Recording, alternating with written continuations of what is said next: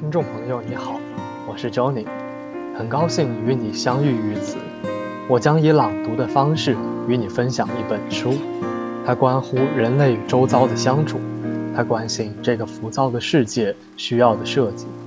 这本书是日本设计先驱黑川雅之先生的《设计与死》，让我们一起走进黑川先生的设计人生。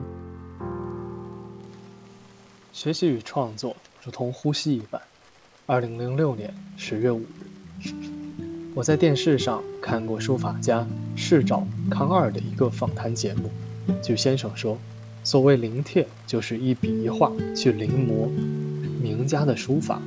他说自己每天都必须进行临帖练习，先有临摹，再有创作。在我看来，两者的关系就如同呼吸一般。聆听优秀钢琴家的演奏，对其模仿也是另一种意义上的临摹。我想，创作与学习的关系就像呼与吸。如果创作是个呼出气息的过程，那么学习便是将气息吸入。只吸不呼，人将会窒息。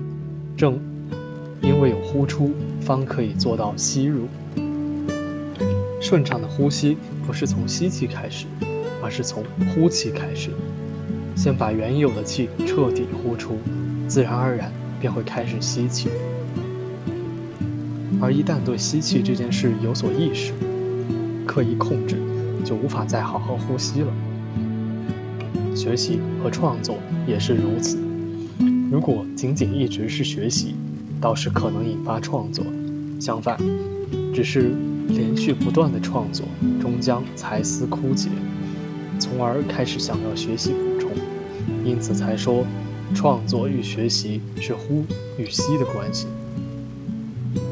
观察一下书法的运笔，你会发现，先是起笔停锋，落于纸上，再轻柔顺笔，调匀气息，利落的把笔飞提，荡离纸面，随后再走笔不断，毫无色滞。将笔锋轻盈牵至下一出处，从笔端离开纸面的刹那，到再次落笔的瞬间，笔在空中舞出一道道美丽的轨迹。从翩翩游走于纸上，到为下一次书写蓄势，而使笔端飞舞于空中，运笔的律动之中，显示出一种随势而动、挥洒自如的独特意境。准备书写前的把笔飞提，与行笔纸上的撇捺顿挫，让我感到这正是两种不同时刻，共同构成一次呼吸。运动当中当然也有呼吸之道，任何运动动作都不可能一蹴而就。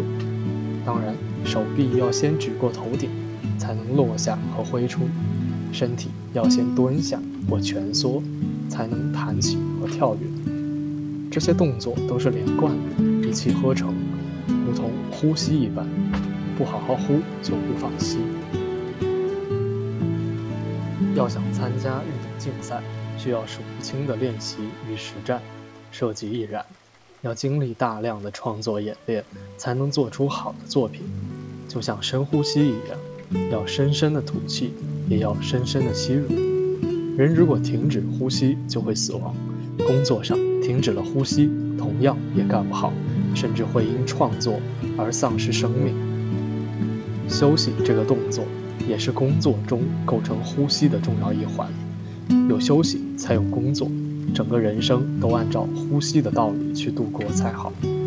苦痛与喜悦，演习与实战，练习与创作，休息与行动，这些事情都如同呼吸一般，彼此关联。